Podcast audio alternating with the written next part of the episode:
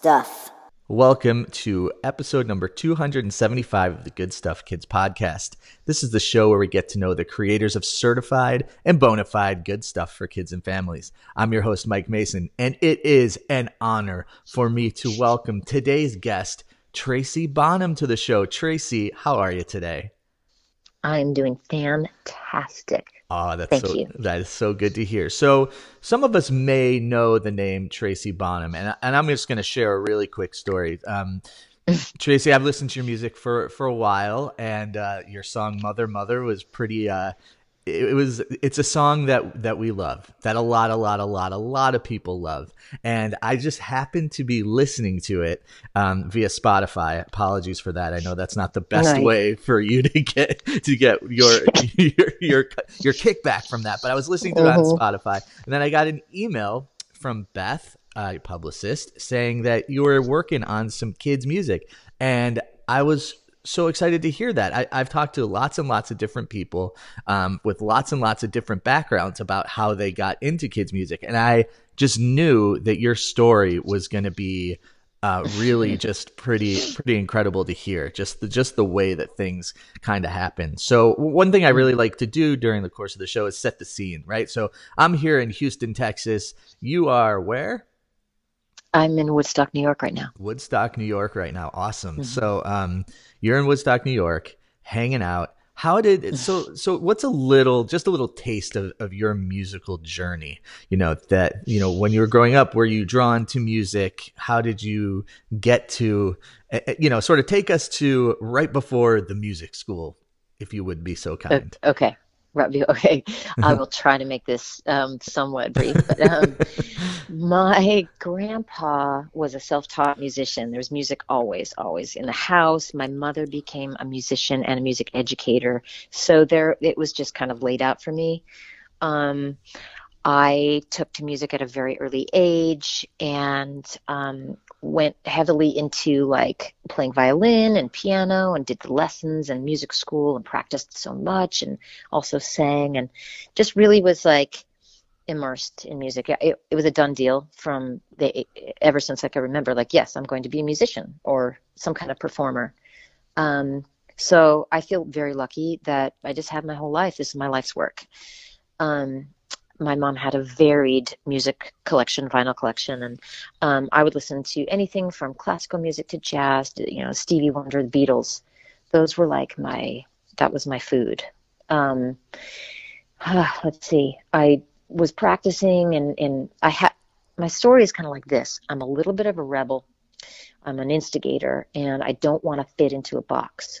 So even though I was practicing my violin and my piano eight hours a day or what have you, just these I- didn't want to fit in with that crowd mm-hmm. because those are not my I mean I love classical music and I'm so happy to have that foundation but I didn't I didn't have it in me to really push for a career in playing in a symphony orchestra because I knew that I'd probably be sitting in the back of the second violin section you know at age something and playing the 1812 or- overture for the umpteenth time. And you know I, I've seen I've seen those faces in those symphony orchestras. They look bored. So I didn't want to have that life.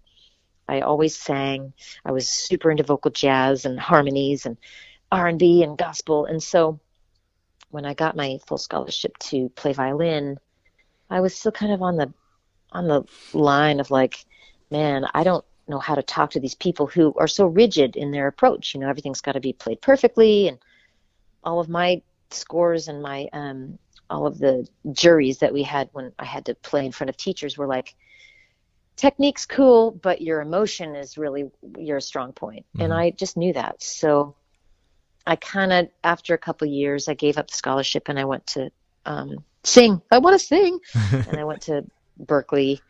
And my, I remember my stepdad was like, okay, be prepared to starve. And I have all of these little moments where I'm like, that's when I said, uh uh Or like I had a moment where I got kicked out of um, music camp. I went to Interlochen, this really prestigious music camp in the summer, and I got kicked out because I smoked a cigarette when I was 17. And I have all of these moments where I'm like, that's the moment when I said, um, uh-uh, I'm going to show you, you know, I'm going to show you. yeah. And they propelled me like that, that you know, anger and and um, yeah, anger can be a really great motivator. So I practiced and and or you know I went and I showed my dad wrong. Like I am, you know, I'm going to become successful. So that's when I started to sing.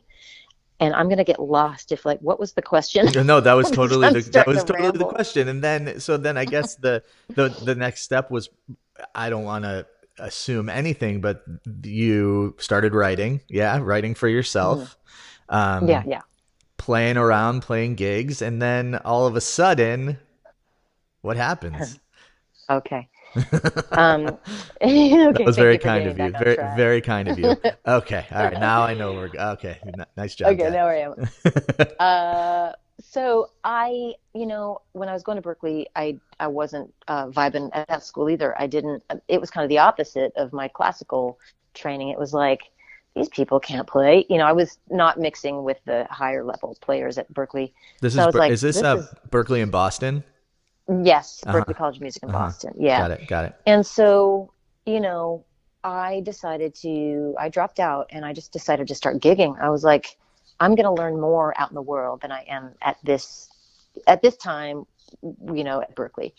Um, so I started gigging, and I had um, I had this boyfriend who was a drummer, and we were in a wedding band together. So that was an easy way to make money, but it was a dead end. You know, I'm not gonna. I don't want to be a wedding singer for the rest of my life. Right. But he challenged me. He's a great drummer in all different genres, and he challenged me to pick up a guitar. I knew three chords, and he's like just write a song and you know maybe thumb your nose at all of your classical fancy training and just write a three chord song and see if you can you know somehow communicate your message and i did and soon after that like in that same like month i wrote mother mother so it was like all of the stuff was ready mm-hmm. to come out of me and it was very basic and simple and in a way thumbing not thumbing my nose but challenging the very concept that everything had to be buttoned up and perfect and in a box you know yeah. you could you could emote and you could get you know you could send your message out and you're mad at your ex-boyfriend and yeah and you can write a song about it and that was fun for me and yeah. it seemed to strike a chord with other people for sure. I mean, many, many people, many, many, many yeah. people it struck a chord with. I think it's so fascinating that, um, you know, you had sort of the, I, like the metaphor I'm thinking of in my mind is like you had like the, it's like someone stand you know the cartoon where the the person is standing at the like dam and it's about to burst and they have their finger there right and then right. this like prompt like why don't you go try to write something like burst the, the dam burst from there that's so a cool metaphor it's yeah. a cool metaphor right uh, i mean i think mm-hmm. it, I, it, that's what it sounds like to me and and i think that mm-hmm. like getting that creativity and finding your place is really uh a, a, gift and, and not a lot of people right. get to get to be there like you, you, know what you were saying like you saw these people playing classical music and they looked bored and being able to like name mm-hmm. that at a young age i think is really uh, shows mm-hmm. a lot of self-awareness like that's a really good thing a really really good yeah. thing so so you had you had great success and you've put out a, a number of records and uh, i just had mm-hmm. to say that you recorded um, with one of my one of my favorites. Um, you recorded with Kathryn Calder. Um, and I, but that record really um, i'm sorry i'm blanking on the name right now but oh, that was modern burdens? Right. So that's more of a collaborative yeah. right? Like there you have a lot of oh, guests right. on that. What drove you to that that sort of um, that that is like the big picture mission for the album, like being mm-hmm. collaborative mm-hmm. and having other people with you. Mm, well, it was coming up on the 20th anniversary of my first debut, The uh, Burdens of Being Upright. And in an effort to kind of recreate something for the fans, instead of doing um, like a complete sound alike or re record, which a lot of bands tend to do because there's a lot of us from the 90s who don't own our masters master recordings, and a lot of bands re-recorded note for note, tone for tone, to kind of replace, do a little switcheroo mm-hmm. in case there's any kind of music licensing and stuff, and then you get the income from it, and not the record label that owns it in perpetuity. Right. Well, that was going to be the that was the idea at first and then my co-producer john lachevsky and i would just looked at each other and we're like why are we doing this again? Like it was already, you know, we already did, I already did that in the 90s. So there was a freedom in opening up like these songs from burdens of being upright and doing them in a modern way. So I called it Modern Burdens. Mm-hmm. And then oh, and then it was 2016 around there where, you know, um, I don't know if you remember because maybe you blocked it out, but there was this guy that won the presidential election. Oh, yeah. That guy. Uh-huh. Remember that, that guy, which we will never mention again, I hope. Um, and, you know, Hillary, it was going to be the year of the woman, and we were so excited. And then, like, while recording, that happened, you know, that day mm-hmm. was so dark. And John and I were like, we should make this a girl power album and we should start reaching out to some of our favorite singers and artists to ask if they want to be a part of this kind of recreation or reimagining of the album. Mm. So Kathryn was one of them, and I just love her voice. I love what she does with um, her own music and New Pornographers, and so. And this is the fun part about this is that I just did some cold calling, not really calling, but like tweeting, cold cold tweeting, uh-huh. direct messaging. Right. And I'd say like, hey, do you, you know, I love your work. Do you want to um, sing a song on my recreation of Burdens of Being Upright? And it was such an ego boost. It was kind of like it became a it felt like a tribute to myself.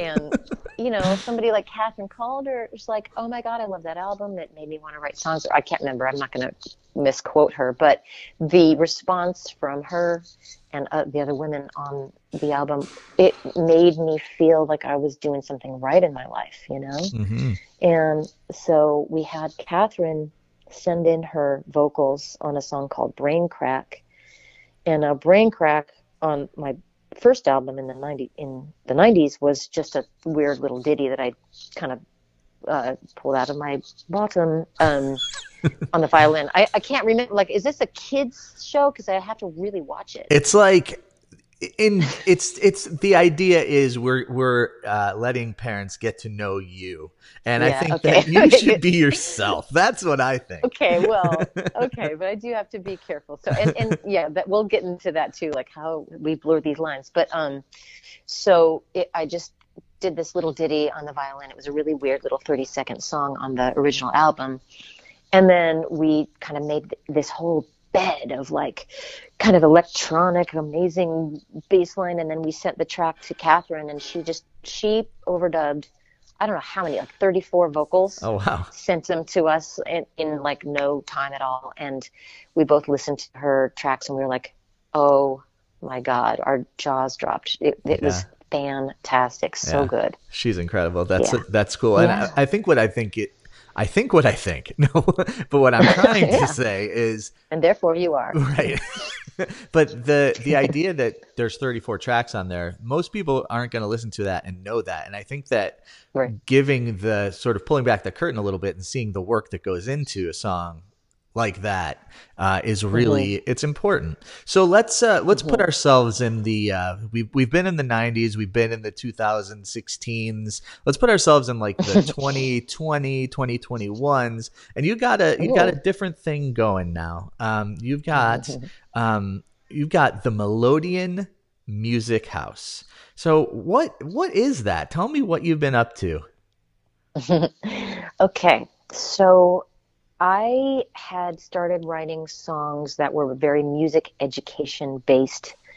Uh, I'm going to say for about seven years now. Mm-hmm. And it all started when I, I, got off the road. I was on the road with Blue Man Group for a long time, and we were doing those arena tours and stuff. And I just wanted to slow down. I was tired of being on the road. I wanted to kind of know what it like know what it was like to keep a plant alive and maybe start a family you know so mm-hmm. i started teaching because I am a music theory nerd and love my whole I love my traditional upbringing and I I really want to give back to the community by like not only teaching music and music theory but teaching how to learn, teaching how to practice, teaching kids or grown-ups all ages how to find the music in their heart and the passion and then find that passion for learning. And I'm like I said I'm a music theory buff. So or I wouldn't say buff. It's not like I know everything, but I just love it so much. Mm-hmm. Um, these songs started falling from the sky almost. It was like, wow.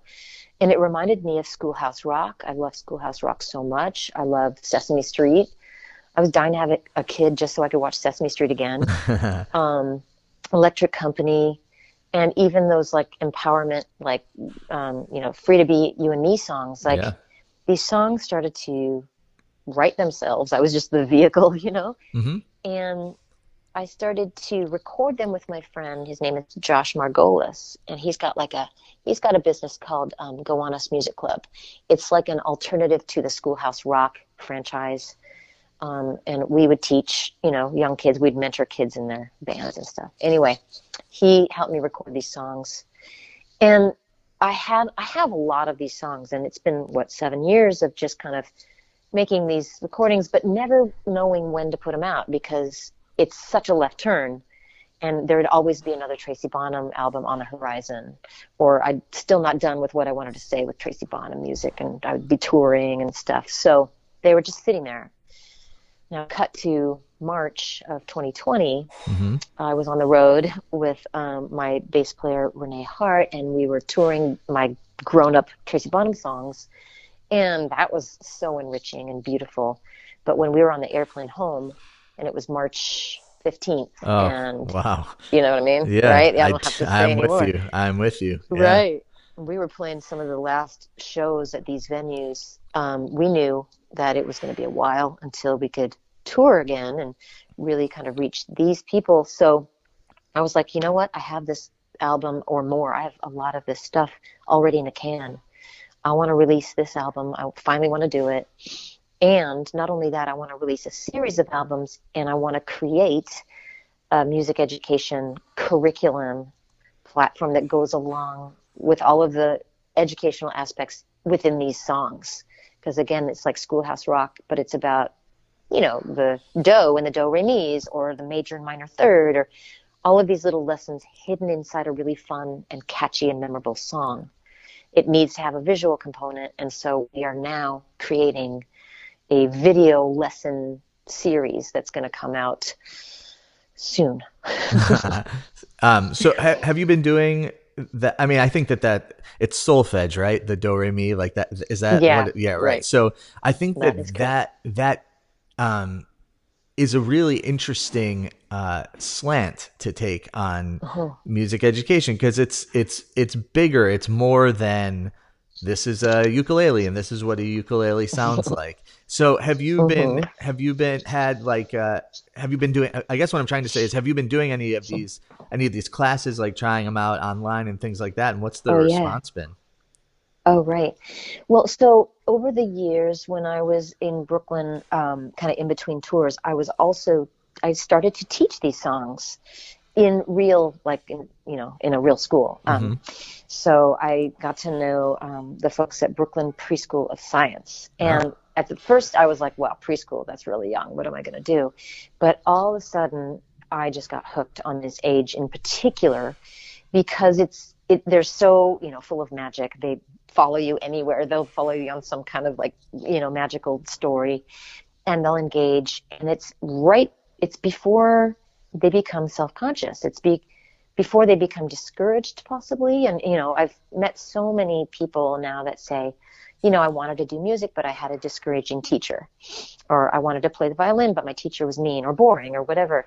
And this age in particular, I feel like I can get to them, even though I want to teach all ages or I want to, you know, kind of spread this whole thing for all ages.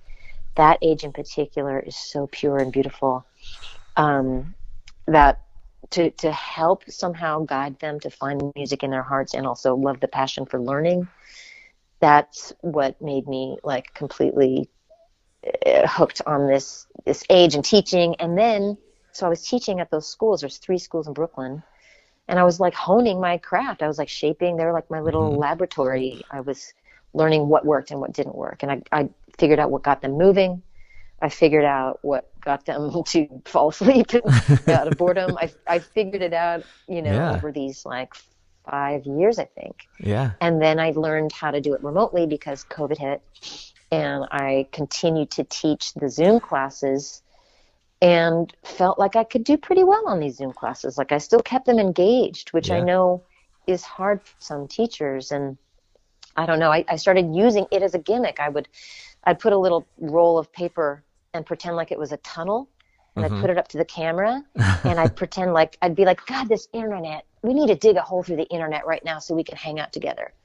And I'd have them pretend to dig a hole through the internet and it would look like a tunnel.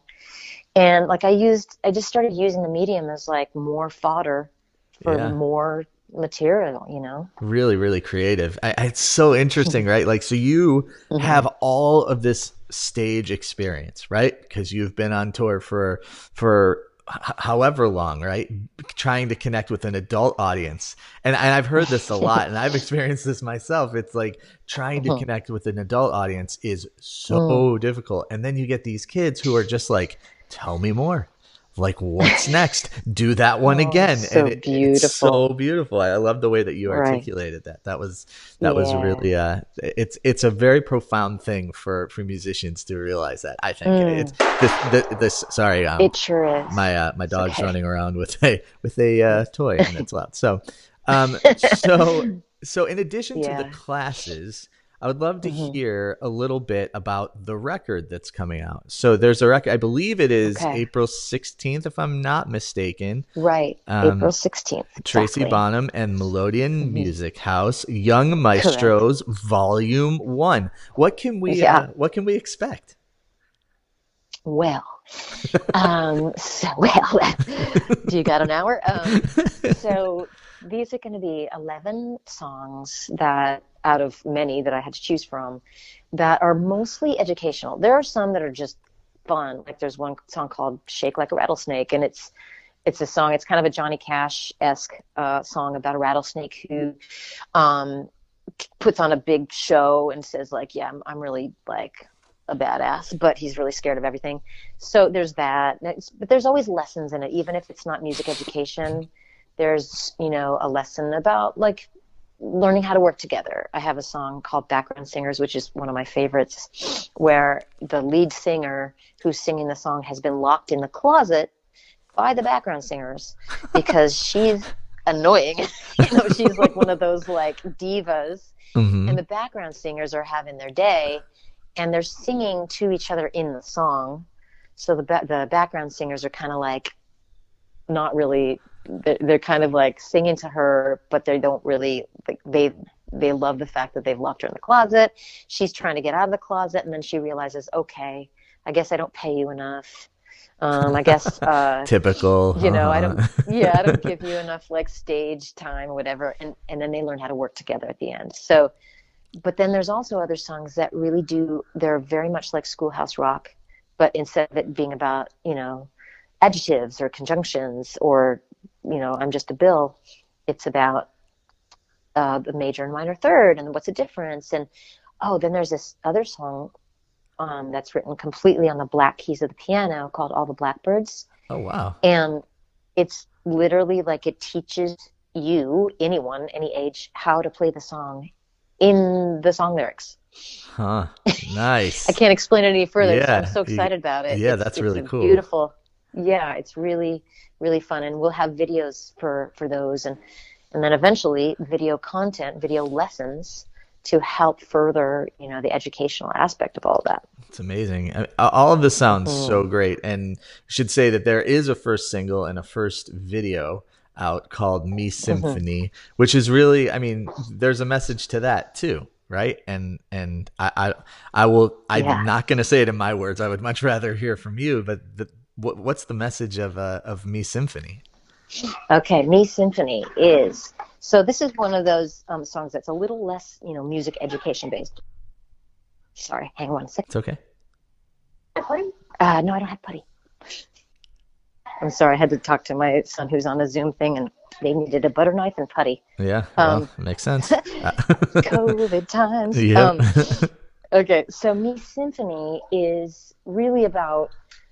Okay, I tell this story at the beginning how I basically lost all my instruments. Like I showed up at the gig and I lost my tuba in Aruba. Um, I love making silly rhymes, Yeah. but um, it's a very goofy way, a setup to say that if you forget your instrument or if something's not exactly right or if things are not going exactly as planned, the show must go on and you can do it. Hmm So it's a song about empowerment. So after the the slow intro, um, the song kicks in, and it's basically about making music without having to have your instrument to hide behind. But you can use your voice, you can use your hands, your feet, and um, just kind of lose your inhibitions. And you know, anyone can do that. It's, it's another great sentiment, and the rhymes. You know, I as as a as a music listener, I was like, "Oh, where's she going with this?" Ah, that's where she's going with this. I like. Uh, so, so Tracy, I want to thank you again for taking the time to uh, to share mm-hmm. all of this uh, with me and with yeah. Uh, with the audience here. So, how can we keep up with you? How can we find you, follow you, social mm-hmm. media, website, etc. Okay. So, well, I guess, you know, this is where I, I am wearing two hats. Like, who am I? Am I Tracy Bonham or am I Melodeon Music House? but, um, so, you know, obviously you can find me at tracybonham.com or, or my socials are like, I don't know, just search Tracy Bonham. Um, but also, but since this is my new endeavor, and I really, you know, uh, I want to really get the word out about this. So we've got melodeonmusichouse.com. Melodeon spelled M-E-L-O-D-E-O-N, and then musichouse.com. Um, and then my face, our Facebook is um, at Melodeon Music House, and the Instagram is at Melodeon dot music dot house. Beautiful. So thank you so much. And we're about to hear uh, one of your brand new songs. So tell us what we're about to hear. I mean, we did just talk about it a second ago, but it we did hurt. just talk about it. it doesn't. So this is the song, the first single from the upcoming album, Young Maestros, Volume One. The song is called "Me Symphony." Uh, thank you so much, Tracy. It was great talking to you. Thank you. I lost my tuba I lost my piano in Indiana. I lost my shaker in Jamaica. I lost my bongo in the Congo. I lost my viola in Angola. I lost my cello in Monticello. I lost my trumpet in old Nantucket. I lost my banjo in San Fernando.